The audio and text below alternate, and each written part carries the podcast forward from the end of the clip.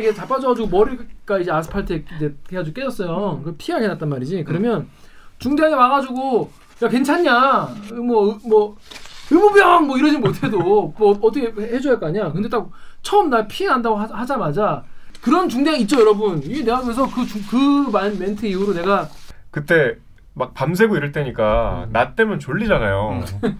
그래갖고 이제 기자회견에 가갖고 약간 졸았어. 졸리지 엄청 졸려요. 졸다가 이 백기환 선생이 말씀하실 차례가 되는데 갑자기 동아리 음.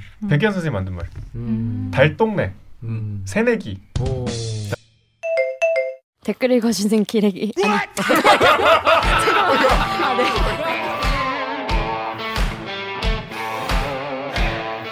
아 댓글 읽어주는 기자들. 기레기 아닙니다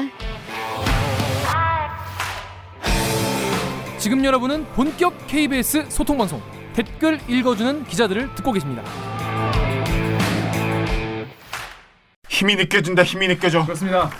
100% 충전한 댓읽기가 돌아왔습니다. 쳤어요. 아 그런 거요? 네. 오늘 영상도 기대된다면 좋아요 버튼을 앞으로 댓읽기 충전은 내가 한다 하면 구독 꼭 눌러주세요. Dynamic Korea입니다. 정말 뉴, 뉴스가 쏟아지고 좀 있으면 선거도 있고 또 선거뿐이 아니라 요즘엔 아 일부에서 다뤘지만 정말 학폭 문제나 이런 맞아요. 갑질 이슈나 뭐 쿠팡이나 뭐, 뭐 뉴스 너무 많아요. 하지만 우리가 놓쳐서는 안 되는 뉴스가 있다. 그래서 이 쏟아진 뉴스의 홍수 속에서 놓치지 말아야 할 뉴스 짚어드리는 무치 뉴스 브리브리 브리핑 브레이크스 시간입니다. 네. 자, 우리 첫 번째 아이템 우리 강병수 기자 준비했죠. 어떤 아이템입니까? 네, 저는 제목이 눈 치우려다 군에서 22살 청년은 꿈을 이뤘습니다. 라는 제목의 조빛나 기자의 기사, 기사를 가져왔습니다. 딱 들어도 알겠네요. 군 안전 사고. 네, 그리고 군대에 가서 괜히 몸 다치고 맞아요. 제대로 보상도 못 받고 그쵸. 그때 후유증에 시달리고 그쵸. 근데 이 케이스는 어떤 겁니까? 이거?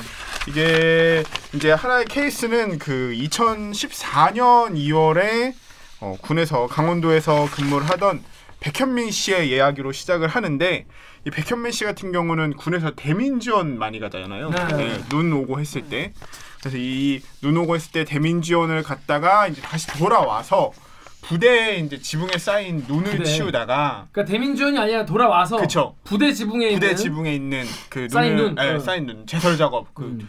하늘에서 내리는 쓰레기들 음. 그거를 치우다가 음. 이제 부상을 입은 사례인데 음. 본인의 어떤 음, 진로도 이분이 원래 경호학과 학생이었었거든요. 경호학과. 네, 근데 근데 이분이 이제 어디가 어떻게 다친 거예요? 뭐 하다가? 오른 그 제설 작업을 하다가 지붕에서 떨어졌어요. 아. 이 사다리가 그러니까 다리를 한쪽은 지붕에 이제 또 한쪽은 사다리 이렇게 올려놓은 상태였었는데 사다리가 갑자기 아이고. 탁 이제 접히면서 한 3m 정도 높이의 지붕에서 그대로 떨어졌는데 오른손 손목이 완전 골절됐대요. 그래서 한 20조각 가까이 이게 정말 떨어져서 예, 빠개진 부러진 것도 아니고 빠개질 정도로 이렇게 됐으니까 경호 일 같은 거를 거의 하기가 어렵잖아요. 그리고 그렇죠. 경호일뿐만 아니라 이제 그냥 일반적인 사무일도 하기가 이거 오래 마우스 같은 거 잡으면 아프니까 그런 상황 인 이 사례를 바탕으로 군의 안전 사고 현황 이런 거에 대해서 한번 쭉 살펴본 기사입니다. 그렇습니다. 그 현민 씨 같은 경우에는 22살에 그렇죠. 군대 보통- 가서 눈 치우다가 네, 상병 때니까. 상병 때 음.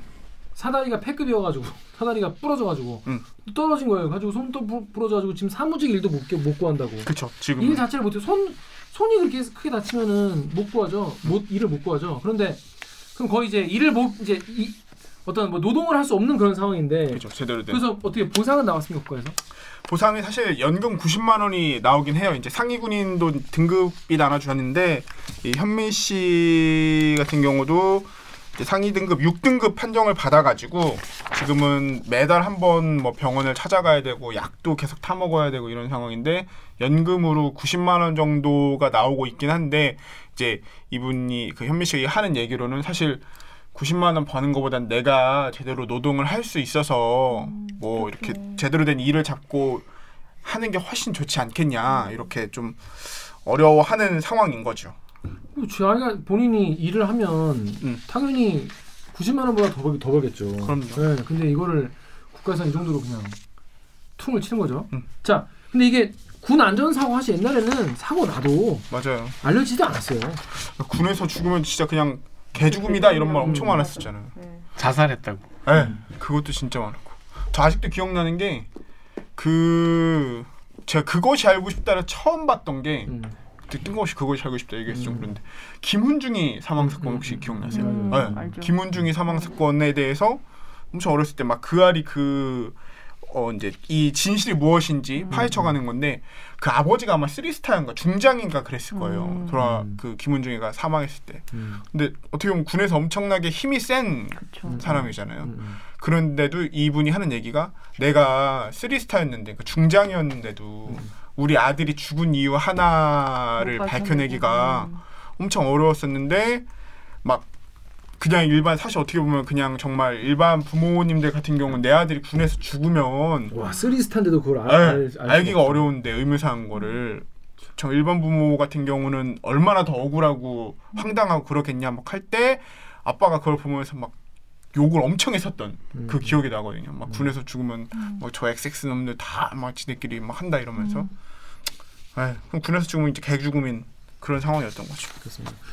저도 사실 군대에서 뭐 다쳐본 적 없죠. 저는 네, 군에서 주진 않았어요. 네, 네. 저는 군대에서 다쳐본 적 있어요. 음, 근데 어디를? 그때 그때 그 우리 대 대위 그 대위지 중대장 대위, 어, 어 중대장 중, 중대장의 반응이 너무 충격적이었어요. 뭐 하나 다쳤냐? 농구하다가 다쳐 농구하다가. 그러니까 일하다가 친건 아니야. 일하다가 뭐 작전하다가 친건 아닌데 농구하다가 이게 자빠져가지고 머리가 이제 아스팔트에 이제 해가지고 깨졌어요. 그 피하게 났단 말이지. 그러면 중대장이 와가지고 야 괜찮냐? 뭐뭐 의무병 뭐 이러지 못해도 뭐 어떻게 해줘야 할 거 아니야. 근데 딱 처음 나 피해 난다고 하, 하자마자 야 너 나 연맥이려고 지금 머리 일부러 깼냐 이러더라고. 저 그런 그런 중대장 있죠 여러분. 이게 내가 그래서 그그 멘트 이후로 내가 내가 중대 행정병이었어요.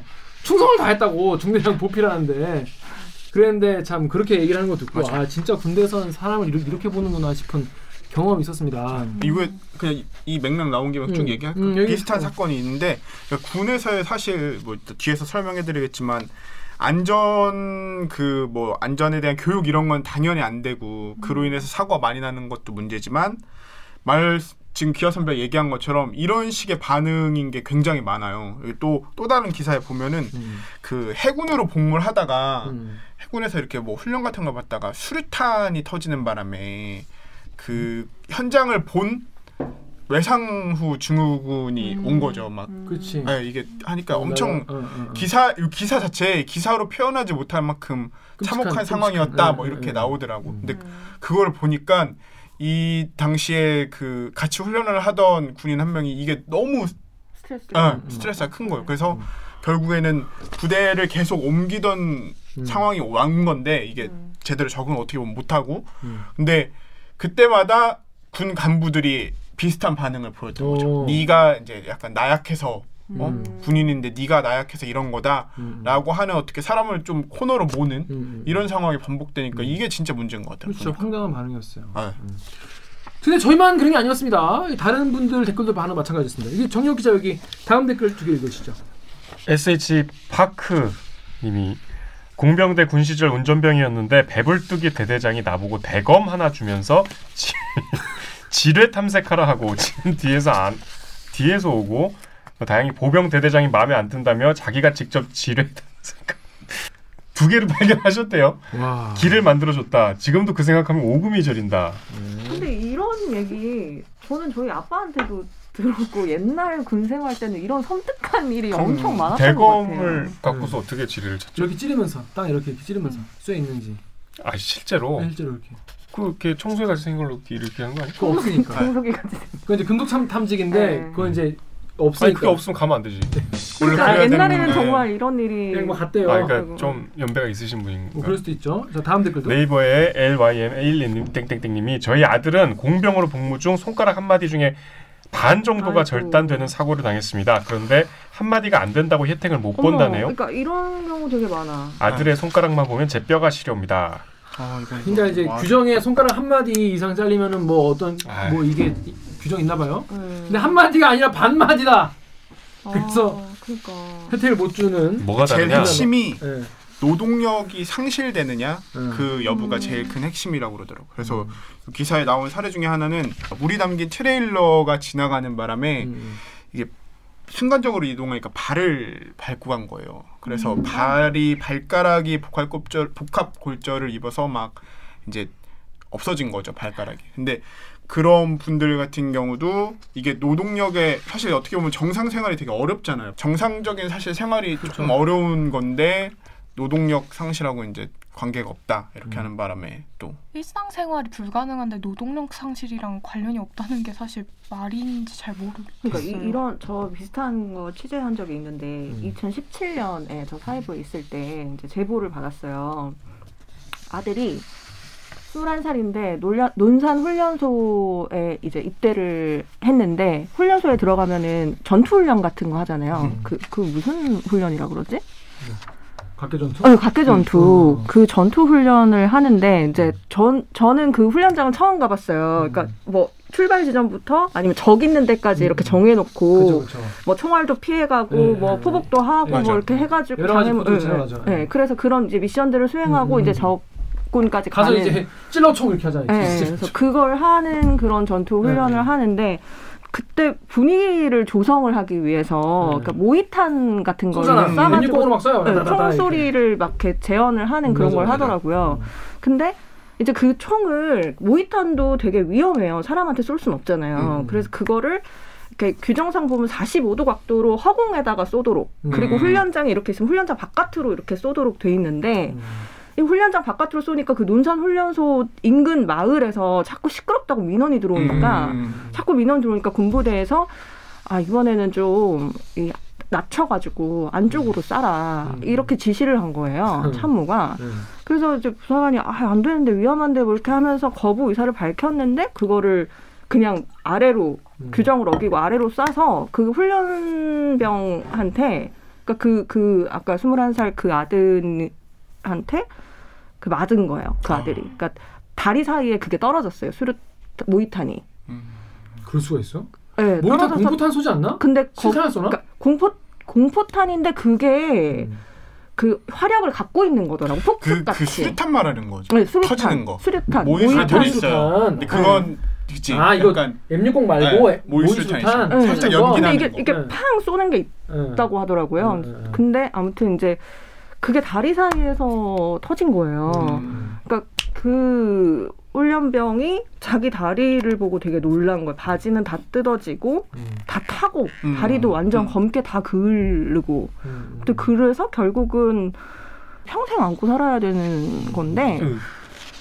그 국가보훈처에서 이걸 제대로 장애 등급 판정을 제대로 안 해준 거예요. 음. 네, 그래서 이제 그거 가지고 계속 어머님이 다친 것도 억울한데 음. 이거 어떻게 너무 했어요? 심한 거 아니에요? 보, 보도를 계속 했어요. 음. 네, 그래서 근데 그 아들은 트라우마 때문에 외국에 가서 살고 그렇게. 그리고. 근데 이제 그 아들은 이 트라우마 때문에 한국에선 도저히 생활을 할 수가 없을 것 같아서 음. 외국으로 아예 이민을 가고 뭐 이런 그쵸. 상황이더라고. 그 국가하고 어떻게 책임질 거야, 그거? 그러니까 이제 그 엄마 입장에서는 정말 속이 터지는 거죠. 그러니까. 아들 군대 보내놨더니 그렇게 다쳐가지고 이 의병 제대를 해야 되는 상황이 되니까. 자, 우리 작가님이 12페이지 KBS 사이트 댓글 좀 읽으십시오. KBS 사이트에 GR님께서는 어, 군대에서는 모두가 그냥 볼트 너트임. 얘 다치면 다른 놈으로 교체하면 돼. 이 마인드가 뿌리 깊이 박힌 곳들임. 사람들이 아는데 누구나 하니까 당연하게 여김. 그러니까 이게 진짜 근본적인 좀 문제인 것 같아요. 군대는 뭔가 전투 싸우기 위해 이제 있는 집단인 거고, 그러니까 그냥 다 전투 훈련이 모든 것이다. 약간 요런 마인드가 있으니까 군에서 다치면 뭐 그거 어쩔 수 없는 거지. 이런 마인드로 그동안에 부대를 운영해 왔던 건데 실제로 우리나라가 보니까 창군이 70년이 넘었거든요. 예. 대한민국 이후에 군대가 생긴 지.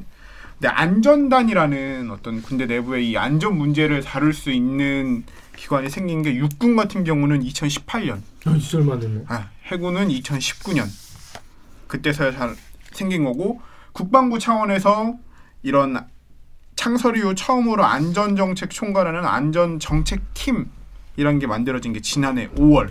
와. 그 전까지는 제대로 된 안전 매뉴얼이 없었고 군 제일 어떻게 보면은 사람 목숨을 쉽게 잃을 수 있, 쉽게 잃을 수 있는 장소인데 그 동안에 이런 거에 대한 관심도 거의 없었다는 음. 거죠. 그 안전사고가 그래서 얼마나 납니까 보통 1년에? 안전사고가 거의 평균적으로 봤을 때 한 해 70건 정도 나고요. 그 무슨 사고가? 이제 주로 나는 사고가 가장 많은 게 차량, 차량 사고, 음, 음. 뭐 화재 사고, 추락 사고 이런 게 제일 많이 나고 이거 한번 제가 쭉 숫자를 불러드릴게요. 음. 2016년에 62건, 17년 71건, 18년 83건, 19년 73건, 20년에 57건 이렇게 해서 거의 한 70건 정도 나고 이 중에 한 20명 넘는 군인들이 사망하고 있는. 어, 어. 사망 비율이 엄청 높네요. 네. 이거 여러분 이게 제, 제 생각이 이거 그냥 개, 개인적인 뇌피셜인데 70건이고 사망 비율이 20명이면 사망 비율이 말도 안 되게 높은 거예요. 3분의 1이 죽, 죽, 은 거잖아. 그치. 그러니까 음. 사고로 이, 여기에 집계 안된 게 훨씬 많은 그러니까 거야. 저도 그 생각이 딱 들어요. 맞아. 어. 팔 부러지고 이런 거 그냥 음. 병원 가, 가 나가라 병원 가라고 하고 이게 집계 안된 거 이거 어- 누가 집계한 거예요? 이거 어디서 집계한 거예요? 국방부에서? 국방부에서. 내가 봤을 때 이거 여러분 이게 상상이 되시면 예를 들어서 이런 거요. 교통사고 같은 게 교통사고가 났는데 사망률이 30%인 거야. 말이 안 되잖아. 음. 그렇잖아요. 그러니까 이거 그러니까 실제로 때는 이게 잡힌 어, 기준이 이제 한 명 이상의 중 한 명 이상의 중상자가 발생한 안전 사고 또는 중상- 피해액이 천만 원 이상의 사고 요것만 집계했는데 음. 이제 이 정도 숫자가 나오고 있는. 거죠. 음. 그러니까 이건 내가 봤을 때 굉장히 지금 음. 저- 적게 어, 모은 것 같아가지고 아 이 군 안전사고 진짜 개 여러분 군대 뭐 주- 우리 댓글 읽어 중에 이제 시청자층 보면 군대 안 간 분이 없어요 그 나이 때가 없어 10대가 잘 보지 않아 이 채널 그래서 별 도움이 안 되겠지만은 군대 가서는 정말 자기 몸 정말 아- 건강하게 돌아오는 게 정말 최고예요 거기서 일 잘하고 그런다 아무도 안 주지 않아 어? 맞아요. 말뚝박으란 소리 나지. 자, 근데 아까도 살짝 말씀을 드렸는데 네. 이게 노동력을 정말 상실하게 되는. 그러니까 본인은 내 꿈이 경호원이었는데 음. 군대에서 눈쓸 눈 치우다가 사다리가 부러져가지고 그 일을 못하게 된 거예요. 한 그러니까. 사람의 꿈이 음. 어 그렇게 돼버렸는데 군대에서는 한 달에 연금 90만 원 줄게 이렇게 음. 한다는 거죠. 자, 근데 이게 우리나라가 너무 이런 대우가 너무 짠 게 아니냐, 너무 좀 너무 좀 부족한 게 아니냐 이런 얘기가 있어요. 저 여기 우선- 네이버 네. 댓글 하나 먼저 읽고. 공님이 나라를 위해 병역의 의무를 다하다가 발생한 사고인데 연금 겨우 90만 원? 장애 등급 받고 사회에 나와서 직장도 못 구하는데 겨우 90만 원? 장난하냐?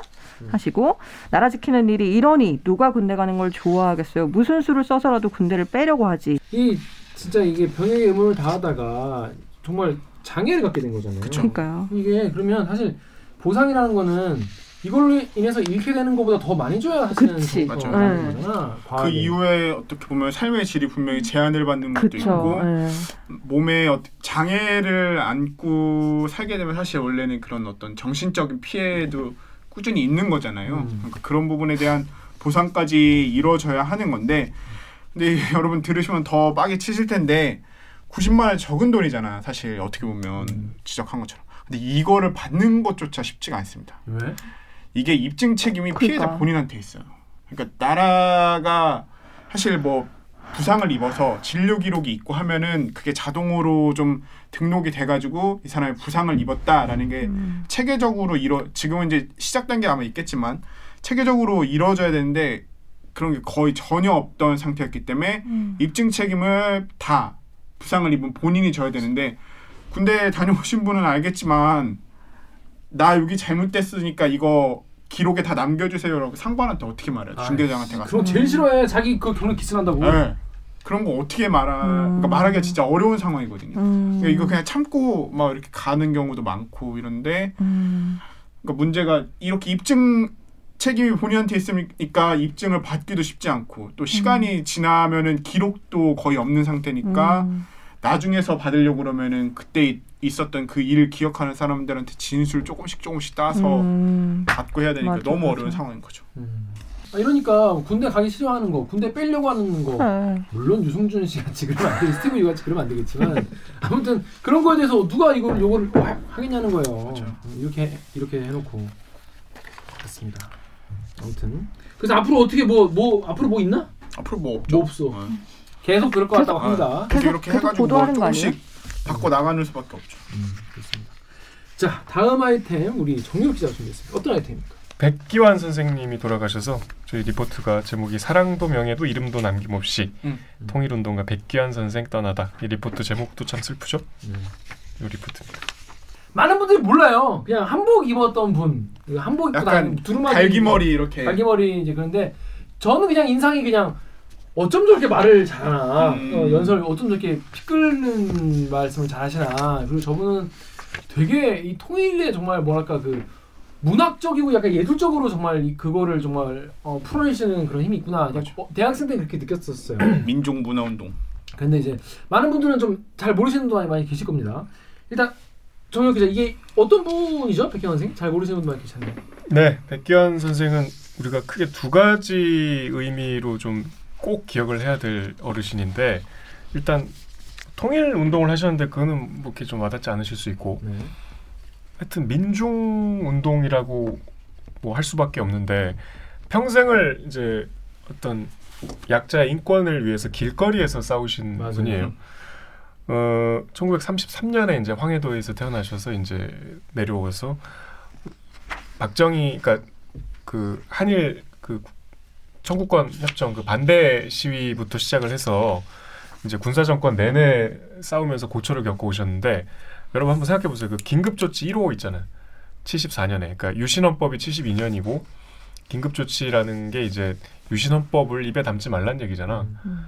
그러니까 박정희 말기에는 지금 같은 상황에서는 상상하기 어려운 공포의 정치였죠. 시대였잖아요. 음. 그때는 그냥 잡혀가면은 거의 죽을지도 모르는 그렇죠. 고문 박 고문 당하고 뭐 두드려 맞고 협박받고 또 뭐 저기 별로 이렇게 요식행위에 불과한 수사를 통해서 기소가 돼서 억울하게 옥살이를 해야 되고 그 서슬퍼렸던 시대가 더 무서워졌었던 게 유신헌법인데 유신에 대해서 얘기하지 마 하고 딱 74년에 긴급 조치가 내려졌는데 바로 개긴 게 백기환 선생이었어. 그래서 음. 바로 잡혀갔어요. 음. 1호 검거자였어요. 음. 그만큼 좀 우리가 흉내낼 수 없는 결기를 갖고 계신 분이고 그 다음에 이제 80년대에 계속 뭐 군사 정부에 대해서 투쟁을 하셨고 이제 87년에 민주화되면서 어, 대통령 선거도 출마하시고 계속 근데 이렇게 똑같았어요. 음. 이렇게 여기 많이들 나오는 한복 입으시고 음. 뭐 그런 어떤 운동가로서의 면모가 하나 있고 음. 그다음에 이제 그게 와닿지 않는 분들은 우리가 쓰는 말들을 좀 떠올리면 순우리말. 동아리 음. 백기환 선생님 만든 말 음. 달동네 음. 새내기 오. 참, 새내기. 우리 MT 대신에 목고지라. 그러잖아요. 많이 그 백기환 선생님 만든 말이에요. 음. 백현 선생의 글은 좀 어떻게 보면 읽기가 힘든데 우리말에 대한 그러니까 비판하는 분도 계세요. 우리말에 대한 지나친 집착이다. 음. 그러니까 약간 순 북- 북한이 그, 그렇잖아요. 네, 순 네. 우리말을 어떻게든 찾아서 그러니까 본인이 만든 말이 많아. 음. 이 지금 제가 말씀드린 우리의 친숙한 달동네 새내기 뭐 동아리 목고지 서클이었죠. 서클 옛날에. 네, 그런 것도 음. 백현 선생님 만드신 거예요. 음. 조금 어떻게 의미도 좀 전달하면서 음. 좀 크게 이상하지 않게 해서 음. 본인이 만드신 거예요. 음. 그러니까 우리가 지금 그 백기환의 흔적을 대학 생활을 하면서 느끼고 있죠. 음. 그두 가지의 의미가 존재감이 이제 있는 분이고 저는 백기환 선생을 실제로 두 번 뵀거든요. 음. 만 이렇게 일대일로 만나서 대화한 게 아니고 처음 뵌 거는 2009년에 그 백기환 선생 자료를 보시면 아시겠지만 그 머리가 이렇게 사자머리고 네. 그냥 일상에서의 말투도 되게 사자후해요 항상 음. 연설할 때만 아니고 그냥 말을 할 때도 그렇게 말씀하세요. 근데 어떻게 보면 좀 무서워. 그러겠네. 2009년에 제가 이제 입사한 지 얼마 안 됐을 때 입사한 지 얼마 안 되면 우리 단신 취재 가잖아. 네. 그. 집회가 네. 열리면 보통 이렇게 기자가 직접 취재 리포트가 아니니까 그냥 화- 그 촬영 기자가 가서 찍기만 하고 앉아서 이제 기사를 쓰고 네. 그냥 단신으로 나가는 그런 행사들을 이제 막내들이 직접 가서 취재를 하라고 이제 그때 음. 많이 시켰어요. 네. 훈련사 겸 해서. 그래서 이제 그때 백기환 선생이 계신 뭐 통일문제연구소는 아니었던 것 같은데 어떤 뭐 어떤 단체에서 저 정확하게 기억은 안 나는데 그때 뭐 북한에 2009년이 이제 이명박 정부 때니까 백기환 선생이 많이 활동을 하셨어요. 화가 많이 나겠네. 음. 거리에서 많이 운동을 네. 하시고. 근데 이제 그 단체에서 뭔가 대북 정책을 좀 평화적으로 대화를 재개하라 뭐 그런 음. 이제 촉구를 하는 기자회견이었어. 근데 이제 그때 막 밤새고 이럴 때니까 음. 나 때면 졸리잖아요. 그래갖고 이제 기자회견에 가갖고 약간 졸았어. 졸리죠. 엄청 졸려요. 졸다가 이 백기환 선생이 말씀하실 차례가 되는데 갑자기 오바마 네 이놈 막 이러는 거야. 그래서 깜짝 놀래갖고 깜짝 근데 나를 보고 있는 거야. 눈이 어 그러니까 나 깨우려고 한 건지 뭐 그건 내가 나중에 여쭤보지 못했는데 네 이놈. 약간 닮았네 그러고 보니까. 오바마 닮았다고? 약간. 어. 너무 내가 무섭고 놀래갖고 막 정신이 번쩍 그래서 뭐 본인은 기억 못 하시겠지만 음, 거의 쩌렁쩌렁하게 정말 지루한 기자회견이었거든. 어. 그래서 진짜 그냥 사자후의 형상화구나. 시원하게. 진짜. 근데 방금 말씀 어. 음. 마- 방금 말씀하신 것처럼 약간 이 통일운동, 뭐 반미투쟁 뭐 이런 것도 많이 하셨어요. 그래서 이제 이런 내 보통 댓글이 보니까 이제 삼가 뭐 고인 명곡을 빕니다는 게 대부분이었고. 음. 근데 이제 또 이제 일부 네이버 일부 음. 네이버에는 이런 댓글도 있었습니다. JY JAYC 땡땡님이 백기환이 친북 인사인 건 다 아는 사실인데 반공을 국시로 하는 우리나라에서 친북 인사에 대해서 뭘 기리거나 찬양할 수 없잖아. 이런 말씀 드렸습니다. 음? 이런 비판 자체가 왜 나오는 이런 말이 나오는 이- 이유가 뭔가요? 말 그대로 이제 통일 운동을 했기 때문에 그렇죠. 그리고 이제 백기환 선생의 주장은 사실 뭐 정치권에서 특히 이제 여당이나 정부에서 받아들이긴 좀 힘든 말씀들도 많이 있어요. 왜냐하면 이제 우리 민족의 어떤 화합이 가장 우선이라고 생각하는 분이셨고 어떤 때는 좀 북한의 입장에서 주장을 하시기도 했지만 뭐 그거를 친북이라고 하면은 뭐 사실 통일에 관한 모든 논의 자체가 그 운동권이나 이런 시민단체 영역에서 하는 얘기들이 다 뭐 그렇게 폄하될 수 있죠. 그걸 그렇게 보기 시작하면 그리고 백기환 선생은 통일 운동보다도 제 개인적으로는 그 민주화를 위해서 헌신한 스스로 어, 자기 몸을 아끼지 않고 실제로 고문을 너무 많이 당하셔갖고 원래 지금 우리가 알고 있는 백기환 선생이 호리호리하잖아요. 원래는 80kg쯤 됐대요. 맞아. 어. 그 예전 구속돼서 감옥에서 풀려 나올 때 사진만 보셔 봐도 약간 몸이 좀 풍채가 있어요. 음. 그 고문 후유증 때문에 한 번에 60kg까지 빠졌다가 이제 계속 그런 체형을 유지하고 음. 계시다는데 어, 지금 뭐 89에 돌아가셨는데 그것도 쉽지 않았을 정도로 음. 어, 심한 고문 후유증에 시달리신 분이에요. 음. 우리가 지금 누리고 있는 언론의 자유도 민주화의 일부잖아요. 음. 우리가 빚진 바 있죠. 음. 그래서 이렇게 얘기하는 거는 너무 좀 역사에 대한 좀 몰 이해인 것 같고요. 아까 저 백기환 선생 두 번째로 만난 게 그 2009년에는 그 사자후를 봤는데 이제 2018년에 그 고 노회찬 빈소에서 아, 네. 조문을 오셨는데 그때는 이제 이미 못 걸으셔갖고 양쪽에서 음. 부축을 받고 이렇게 거의 뭐 손 놓으면 쓰러질 것 같이 음. 이렇게 오시더라고요.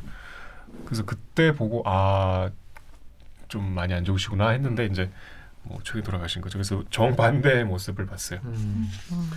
근데 방금 말씀하신 대로 이- 그렇게 보는 분도 계시는 거예요. 그런데 그뿐이 아니라 최근에 이, 이 만화 그리시는 이 윤선 씨 여러분 음. 아시죠? 그분이 백현 선생 돌아가시자마자 이런 조롱하는 글 올라 이게 또 기사화가 많이 됐어요. 왜 뭐라고 써주지 기사를 왜 써? 그러니까. 왜 쓰는 거야? 그러니까 이제 근데 대리께서 말아야 되나 싶었는데 음. 요거 이게 이제 어떻게 소비되는지를 짧게 다루고 다루고 싶어서 말씀을 드리려고 해요. 이건 뭐 왜냐면 이 윤선 씨가 그뭐 앞에는 차치하고 무슨 대단한 힘을 가졌네 의구 뭐 이렇게 썼어요. 그러니까 조롱하는 거죠. 기본적으로 그냥. 음. 그러면서 이제 친북 인사 이주 돌아가셨는데 뭘 이렇게 대단한 인물이라고 그렇게 어, 기사를 쓰냐 이런 식으로 한 거예요. 자 여기 네이버 댓글 우리 강병수가 개. 네이버에 MY 아, MRYI 땡땡땡땡님께서 윤서인의 어그로짓은 윤서인의 수익으로 연결될 거다. 그 수익 구조에 무관심하고 차단되면 윤서인도 어그로짓 못하겠지. KBS 유튜브의 SH 킴님께선 지금 이렇게 편안하게 누구 눈치도 보지 않고 죽이 되든 말이 되든 댓글을 자유로이 달 수 있는 것도 다 백기환님 같으신 분이 평생을 노고로이 싸워 얻은 민주화 덕분이다. 그래요. 이게 그 이런 민주화 세력, 그러니까 민주화 세대 뭐 이런 데 이제 586 뭐 이런 사람들에 대해서 뭐 되게 비판적인 사고 생각을 하시는 분들 많이 계시겠죠. 뭐, 뭐, 뭐 좌쪽에 계신 분이 있고 우쪽에 계신 분이 그렇지만은 얘기할 때 그 적어도 최소한 내가 이렇게 아, 아무 말이나 마, 아무 말이나 할 수 있는 건할수 있는 건 정말 민주화 투쟁 하신 분들에게는 빚진 거라는 기본적인 기본적인 그 정도 마인드는 좀 가져야 되는 게 아닐까? 저는 좀 그렇게 생각이 들더라고요. 그리고 말씀드린 대로 이거 이거에 대해서 무관심하면 좋- 좋은데 이런 거를 신나서 좋아하는 분들도 많이 있어. 뭐 뭐를 윤서인 같은 사람, 아. 윤서인 같은 사람이 이렇게 하는 말들을 아, 많아. 지난번에 음. 독립유공자 분들에 대한 조롱도 그렇고. 아, 진짜. 일본 우리 그 지금 하버드대 교수 뭐그 지금 아 우리가 이렇게 할 게 너무 많아. 지금. 하지 근데 마. 하지 마 근데. 어. 안 하려고 하는데 아무튼 이런 말도 안 되는 얘기 하니까. 아 근데 뭐 뭔데? 이 사람 뭔데? 그냥 악플러 한마디 한? 거 가지고. 이 사람은 만화. 그러니까 만화 그리- 그리는 조이라이드라는 만화 그리는 그리는 사람인데. 왜? 뭔데? 이런 진짜 똥글을 이렇게 기사를 써주는 건지 근데 이 기사가 나오는데 이- 여기 네이버에 초대대님이 무슨 대단한 작가도 아닌데 자꾸 언론에서 받아 써주니까 신나서 말도 아닌 걸 계속 배설해 주는 거 아니냐 여러분 좀 그런 생각 들어요 요즘에 여러분 뭐 음. 누군지 들으면 아시겠지만은 무슨 말만 하면 이제 기, 기사 기자들이 무슨 페이스북에 뭐 하나만 쓰면은 그걸로 기사 쓰는 음. 게 있거든요. 음, 음, 근데 음. 이거는 전적으로 이거는 저는 언론 책임이라고 생각해요. 음. 이거는 언론이 자기 장사가 돼서 맞아 맞아 맞아 장사가 돼서 혹은 자기들의 무기로 쓰려고 자기들 주장하는 거에 무기로 쓰려고 딱 그 두 개로 이용하려고 누가 페이스북에 한 마디만 쓰면 그거 가지고 대소투피라고 좀 페이스북에 페이스북 글중 기사화 좀 안 했으면 좋겠어요. 하루에도 이렇게 랭킹 뉴스 이런 거 보면 1위에서 10위까지가 다 음. 페이스북 뉴스 그글 퍼온 거예요. 그러니까 근데 그게 가장 자극적이고 음. 가장 아 근데 화- 급- 급이 되면 해- 써줘도 되지 아니, 그러니까 급이 되면 그만큼 더 뭐랄까 정당한 분노가 일어날 수 예, 있는데 예, 이건 말도 정당한 안 되는 분노가 일어날 수거 있죠. 하니까 예. 그냥 미친 사람이 아닌가 이렇게 하고 넘어가면 되는 건데 그러지 못하게 만드는 건 진짜 다 언론 때문인 것 같아요. 그러니까요 그래서 이거를 되게 다르게 넣을까 말까 넣을까 말까 하다가 이 얘기를 좀 하고 싶어가지고 음, 굳이 넣었습니다. 혹시 정연욱 기자는 윤서인 작가 이거 혹시 이, 이 조롱글 보셨나요? 이 기사 네, 뭐 거? 기사는 봤죠. 어떤 기분이 좀 들었나요? 언론인으로서. 뭐 똑같아요. 왜 써주지? 왜 왜 이런 걸? 또 뭐 지금 김 기자가 뭐 실명은 거론 안 했지만 뭐 지금 얘기한 그런 페이스북 그런 그런 뭐 이해가 가는 면이 없지 않지만 그 윤서인 같은 그건 뭐 당연히 똑같이 이해가 안 되죠. 그 뭐 이제 어쩔 수 없는 거고 뭐그 그이 어그로짓이 진짜 수익으로 연결되는 구조가 어느 정도는 있잖아요. 그쵸. 네, 이거 이제 100%지. 무시할 수가 없어요. 클릭 수 유도해가지고 네. 광고 유튜브를 미담 그 네. 댓글 중에선 그런 댓글도 있었어요. 아 이거 덕에 이제 극단적인 그 우파들의 지지는 무조건 먹고 가겠구나라는 이런 댓글도 있더라고요. 그랬으면 좋겠지만 이런 거에 참 안. 놀아나는 게 참, 어, 언론들이 정말 본인들이 같이 장단에 같은 수준으로 놀아나는 거예요. 그러니까 그렇습니다. 자, 근데 이분이 돌아가실 때 뭐 백기현 선생님께서 돌아가실 때 마지막에 김진숙 힘내라 이렇게 어. 말씀하셨다고 해요. 자 모르시는 분도 계실 거예요. 저 김진숙이라는 분 어떤 분이죠? 고공투쟁을 오래 하셨는데 내려와서 또 암 투병을 하고 계신 분이죠. 그래서 최근에 이제 도보 행진까지 같이 하셨고 음. 김진숙 뿐이 아니고 우리가 다 알고 있는 그고 김영균 씨 어머니 김미숙, 김미숙 어머님 음. 또 말씀을 하셨어요. 그래서 이제 제가 이 백기한 아이템을 하겠다고 한 이유 중에 우리가 아까 앞에 얘기 못했는데 그 이물리한 행진곡의 원작자를 황석영 소설가로 알고 계신 분이 많은데 황석영 소설가는 이제 백기한 선생이 쓴 시의 긴 시의 그 일부를 이제 그 가사화 하신 분이고 그러니까 원작자는 백기환 선생인 거죠. 그래서 대부분의 그 부고 기사 제목이 뭐 사랑도 명예도 뭐 이게 음, 나왔었고 제가 이- 예, 이 백기환 선생을 꼭 추모하고 싶은 이유 중에 그 이제 백기환 선생이 한참 7, 80년대 민주화 운동할 때 백기환 선생을 쫓아다니면서 이제 배우고 같이 운동을 했던 게 우리가 얘기한 소위 586 세대예요. 백기환 선생의 제자라고 할 수 있는 세대죠. 음. 그게 586이라고 하는 명칭 자체가 이제 5가 50대니까 586이잖아요. 음. 아까 김 기자 얘기했던 대로 그 민주화 운동의 주축이 됐던 당시에 이제 20대, 30대 그리고 그들을 이끌었던 50대 백기환. 백기환 선생 돌아가시고 이제 그 당시에 20, 30대 젊은 그 운동권 학생들은 이제 어 고위 관료가 돼 있기도 하고 유력 정치인이 돼 있기도 하고 뭐 CEO가 돼 있기도 하고 우리나라의 핵심이 우리 사회 기득권을 네. 누리고 있고 그리고 그 20, 30대에 빛나는 어떤 투쟁과 정의로운 그 감각을 다 잃어버렸나 싶을 정도의 어떤 기득권에 젖어 있는 모습도 우리가 많이 보잖아요. 그런 분들과 얼마나 대비되는 삶을 살았는지 백기환 선생을 보면 정말 죽는 순간까지 김진숙, 김미숙을 걱정했잖아요. 그 저는 이 백기환 선생의 사진으로 그렇고 직접 봐서도 그렇고 이 두루마기 빨간 이거 말고 다른 옷을 입은 걸 본 적이 없어요. 그러니까 뭐 이렇게 청민한 삶을 살아야 된다는 뜻이 아니고 정말 어 우리 역사에서 찾아보기 힘들 만큼 일관된 그게 옳던 그르듯 네. 저는 백기환 선생이 뭐 대통령 선거에 나가고 여러 가지 정치적 행보가 뭐 동의가 안 되는 그 적도 많았어요. 그리고 특히 이제 이분은 김대중 김영삼에 대해서 대단히 비판적이었고 이렇게 뭐 동의할 수 없는 지점들이 분명히 있지만 좀 지나치게 친북인 면도 있었고. 그렇지만 그의 인생이 얼마나 그 악귀가 맞고 20대와 30대와 80대가의 모습이 다르지 않고. 이건 정말 꼰대가 아니죠 이건. 맞아요. 꼰대가 되어버린 그 당시에 20, 30대 운동권 소위 얘기한 586들과 얼마나 대비되는가. 좀 그분들이 이 방송을 보실 것 같진 않지만 너무 안타까워요. 그래서 그런 이런 죽음이 우리 삶 좀 너무 어, 이렇게 윤서인 같은 이런 말씀은 안 되지만 정말 한테 이렇게 폄하될 인생이 결코 아니다 하는 거 우리가 좀 알았으면 좋겠습니다. 다 다음 아이템 오기정 기자 준비했습니다. 어떤 아이템입니까? 네, 청각 장애인의 비대면 대출 거부한 은행, 법원, 장애인 차별이라는 2월 14일 주말에 나간 저희 9시 뉴스 리포트였어요.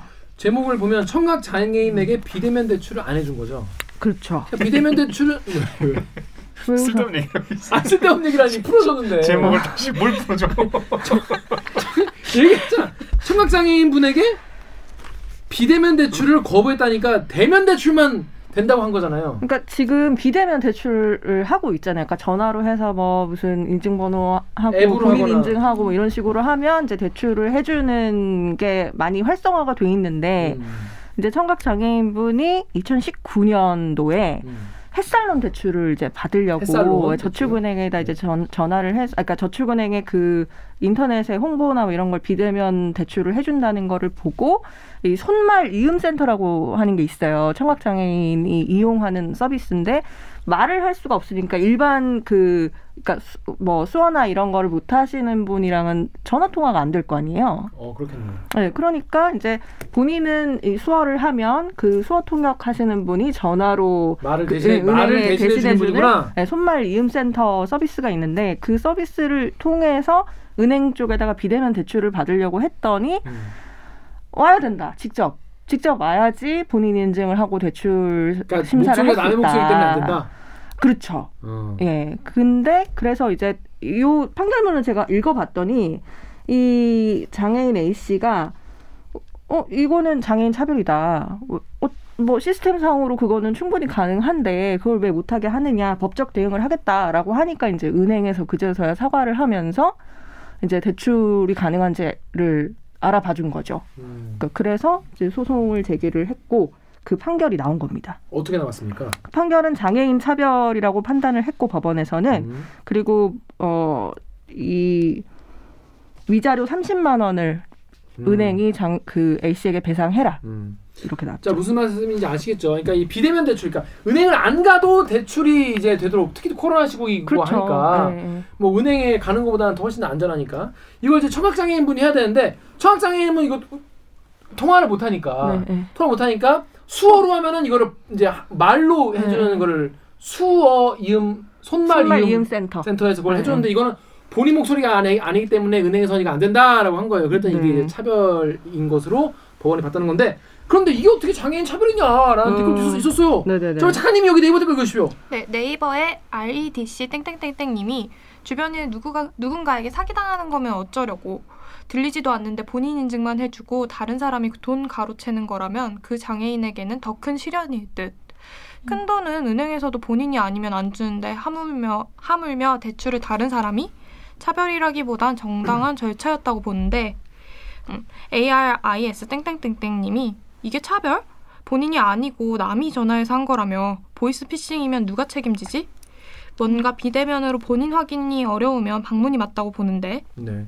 뭐 이렇게 야 이거 절차다 이거는 지켜야 된다. 오히려 이것 때문에 이게 범죄 악용될 수 있다 이런 우려세요. 근데 저는 이걸 보면서 무슨 생각이 들었냐면 그러면 비대면으로 하는 모든 기술은 다 이런 위험을 안고 있는 거 아닌가요? 음, 음. 그러니까 어차피 우리도 목소리를 모르잖아. 어, 목소리는 모르는 거고 은행 직원이 이게 오기영 목소리인지 어떻게 알아? 그러니까요. 그러니까 모르는 거고 그냥 휴대전화 인증하고 본인 인증 절차를 핸드폰으로 간편하게 앱, 앱이나 뭐 문자 메시지 보내주는 거 뭐 이런 걸 통해서 이- 그냥 일반인도 다 이렇게 할 수 있음에도 불구하고 왜 이거를 차별이 아니라고 유독 그 댓글들을 다셨는지 좀 이해가 안 됐어요. 그러네요. 다시 생각 그 다시 생각해 보니까 내가 전화를 통해서 상대방에 저, 건네주는 건 나만 아는 나의 개인 그렇죠. 정보잖아요. 네. 근데 왜 목소리를 예를 들어서 네. 목소리를 은행에서 알, 알 수가 있다. 검- 김기현 목소리가 맞구나. 그런 거 시스템이라면 이분들 말이 맞죠. 그죠? 에, 근데 뭐 그렇다고 하더라도, 그러니까 장애인 차별 금지법에 보면, 음. 그러니까 장애라는 이유로, 그러니까 정당한 사유 없이 장애라는 이유로 차별을 받지 않아야 된다라는 음. 조항이 기본적으로 있고, 음, 특히나 금융 서비스 같은 경우, 대출이라든지 뭐 특히 금융 상품 같은 경우는 별도 조항을 만들어서 또 장애를 이유로 차별받지 않도록 하는 그 법이 있어요. 장애인 차별 금지법이. 그러면 은행에서 그 최소한 이런 비대면 대출 서비스를 할 때 청각장애인도 충분히 이걸 이용할 수 있을 거라는 생각을 하고 그 서비스를 했어야 맞는 것이고 음. 그리고 이제 재판부에서 판단을 했던 거는 휴대폰 인증이나 공인 인증 번호를 누르는 형태로 이 손말 이음센터 상담원을 통해서도 본인 인증이 가능을 가능했기 때문에 음. 은행 측에서 거절을 할 만한 어떤 그 정당한 사유가 없다 이렇게 음. 본 거예요. 음. 다음 댓글 우리 정혁 기자 읽으십시오. 김정수님이 카드사도 똑같아요. 맞나? 네. 카드사도 똑같아요. 아버지 말씀 못 하시는데 아버지가 말씀을 못 하시는데 음. 카드 신청 거부당해서 직접 카드사 방문하셔서 만드셨어요. 목소리로 본인 확인이 어찌 가능해서 다른 사람을 발급해 주는지 모르겠어요. 그러니까. 그러니까. TNQRKR님이 손마리움 센터에서 그대로 본인 인증을 할 수 있게 해주는데 그걸 왜 인증으로 안 받아들이는 건지. 그러니까요.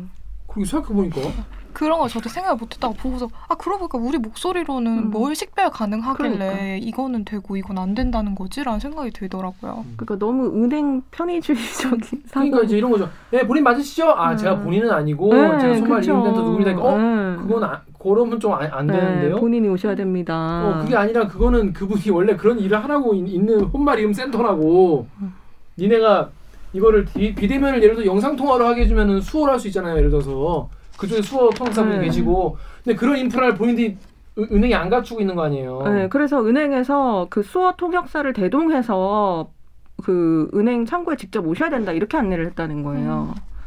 그러니까 뭐 누가 봐도 사실 장애인 차별인 거죠. 음, 네. 그렇네요. 그래서 다음에 근태님이 에휴 비대면 비대면 외치더니 뭐 하는 거니 저게라고 하셨어요. 이게 이게 사실 사실 근데 사실 은행 입장도 어느 정도 이해, 이해를 이해가 되는 게 그러니까, 이, 그러니까 이해가 되는 게 맞다는 게 아니라 이게 이런 비대면이 확 많이 늘어나다 보니까 음, 이런 거에서 장애인 분들은 네. 제일 후순위로 이제 밀려나 있었던 거죠. 네. 어. 그 이, 이걸 가져온 게 사실은 그 얘기를 하고 싶어서였어요. 하세요. 제가 네. 그러니까 그 IT 쪽에 취재를 많이 하다 보니까 사실 코로나로 인해서 엄청나게 기술 발달이 확확 되는 게 느껴지잖아요. 근데 이 급격하게 발전하는 기술이 누구한테 좋은 걸까? 이런 생각을 해보면 사람들은 그냥 아 기술이 발달하니까 막연히 편해진다고 생각을 할 수가 있지만 과연 장애인들한테도 그럴까? 그런 생각이 드는 거예요. 그러니까 항상 모든 그 발전의 어 그러니까 그 대상의 혜택 대상의 후순위가 되는 거죠. 그러니까 언택트 시대, 뭐 디지털화라고 해도 그들한테는 정말 남의 나라 이야기가 되는 음. 그런 상황이 좀 안타깝더라고요. 맞습니다. 한 나라의 어떤 수준을 볼 때 가장 그 사회에서 약자가 어떻게 맞아요. 대우 네. 어떻게 어떻게 대우받고 있는지를 보면 알 수 있다라는 이야기를 하면서 보통 이 동물 복지나 사회적 약자나 성소수자나 이런 얘기를 하지 않았습니까? 이런 거에서 이제 드러나는 거죠. 그러니까 그- 진짜 잘 생각해 보면 요새 패스트푸드점에 가면은 맞아요. 다 키오스크에서 주문하잖아요.